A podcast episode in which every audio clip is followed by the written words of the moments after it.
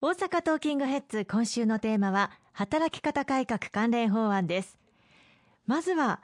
なぜ今働き方について改革していかなければならないのか、改めて教えていただけますでしょうか。はい、まあ、オープニングの時にも言いましたけれども、あの日本は諸外国、まあ、特に欧米諸国と比べますとひとり当たりの総労働時間、その働く時間ですね、これは非常に長い、はい、えー、長時間働いている国というふうに言われています。特にあの、まあ、ジーディーピー の大きな国、まあ、先進国の中で長時間働いているということは、要するに生産性が低いということなんですよね。長い時間働いているにもかかわらず、うん、えー、他の国と同じぐらいの生産性収益しか上げられていないていないということを改善をしていかなければいけないというのが一つで、もう一つは日本が今少子高齢化が進み人口減少時代に突入をしています。これから、まあ、所与のこれ条件として我々意識しなければいけないと思うんですけれども、生産年齢人口といいまして、要するに働く方々の人口がこれからますます減少していくということが想定をされます。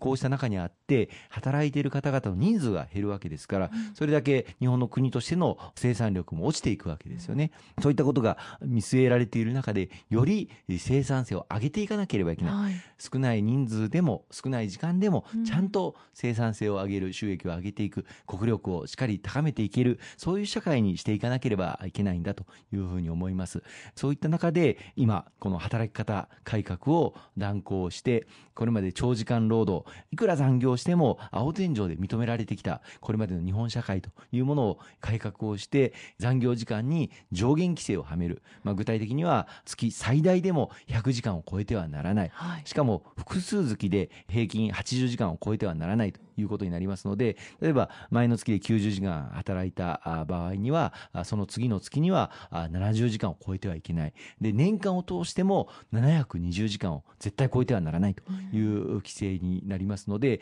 まあ、ななひゃくにじゅうじかんというのをそのまま単純じゅうにかげつで平均すればろくじゅうじかんを超えて働いてはいけないということになってまいります。これを超えると罰則がつくという大変厳しい、これまで日本の戦後始まって以来の残業時間に上限規制をかけるということが一つの大きな柱になってくるんです。でもう一つは、例えば有給休暇、働いている方々だいたいとおかからはつかぐらいの有給休暇というのは権利としてお持ちなんですけれども、はい、ほとんど消化されていないという方が大半です。で、こうした中で事業者に最低いつかかんは有給休暇をもう日にちを指定して取らせるということを義務付ける、これがまあもう一つ大きな柱になってまいりますし、そういったさまざまな内容を盛り込んだ今回働き方改革をぜひとも今国会で進めさせていただきたいと、まあ、自公連立政権としてこの国会を働き方改革国会とそう銘打って取り組ませていただいております。非常に大きな改革と言えるということなんですね。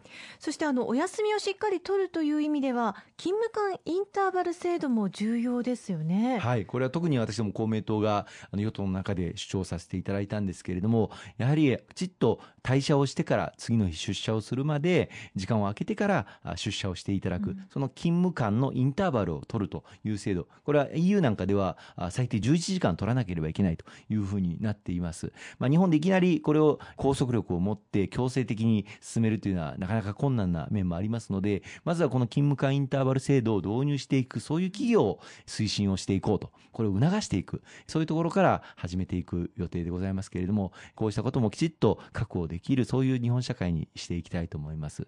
なかなかそのお休みに関しては労働者側から言いにくいというのもありますので、制度でしっかりと決まっていれば本当にありがたいですよね。そうですね。あと、まあ今回の働き方改革関連法案で大きな柱なのが同一労働同一賃金、つまりこれまでは正規社員の方々と非正規社員等の間の処遇の格差が日本はあまりにも開きすぎている、うん、平均すると非正社員の方々に対して待遇がまあ ごじゅうろくパーセント ぐらいだと言われております。特にあの女性の非正規社員の割合が日本は非常に高い、大体女性の就業者の方々の ごじゅっパーセント 半分近くが非正規の制度で働かれていらっしゃいますが、この方々の処遇が極めて低いというのが日本の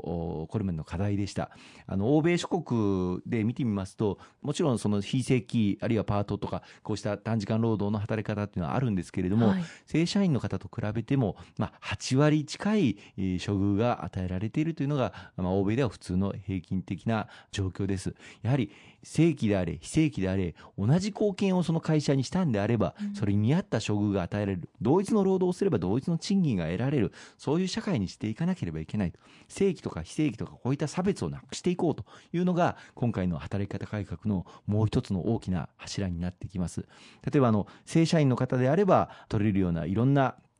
福利厚生のサービス、非正規の方であっても同様に活用することができるですとか、あるいはボーナスとか有給休暇ですとか、こうした正社員に与えられている待遇というものを非正規の方であっても、まあ、もちろんその条件は様々あろうかと思いますけれども、同じ貢献をしている方であれば同じように待遇を与えていこうということを今回の法案の中に盛り込ませていただいております。さらには中小企業で働いていらっしゃる方々は、実はあの残業代に割増賃金が上乗せされるんですが、はい、大企業の方の場合ですと月ろくじゅうじかん以上残業した場合には割増賃金率といいまして、その残業代の上乗せですよね、これが ごじゅっパーセント 上乗せされる制度になっているんですけれども、うん、中小企業の従業員の方々は、まあ、なかなか中小企業の経営状況も難しいということもあったので、これが据え置かれていて にじゅうごパーセント しか割増賃金が得られないという状況だったんですけれども、これも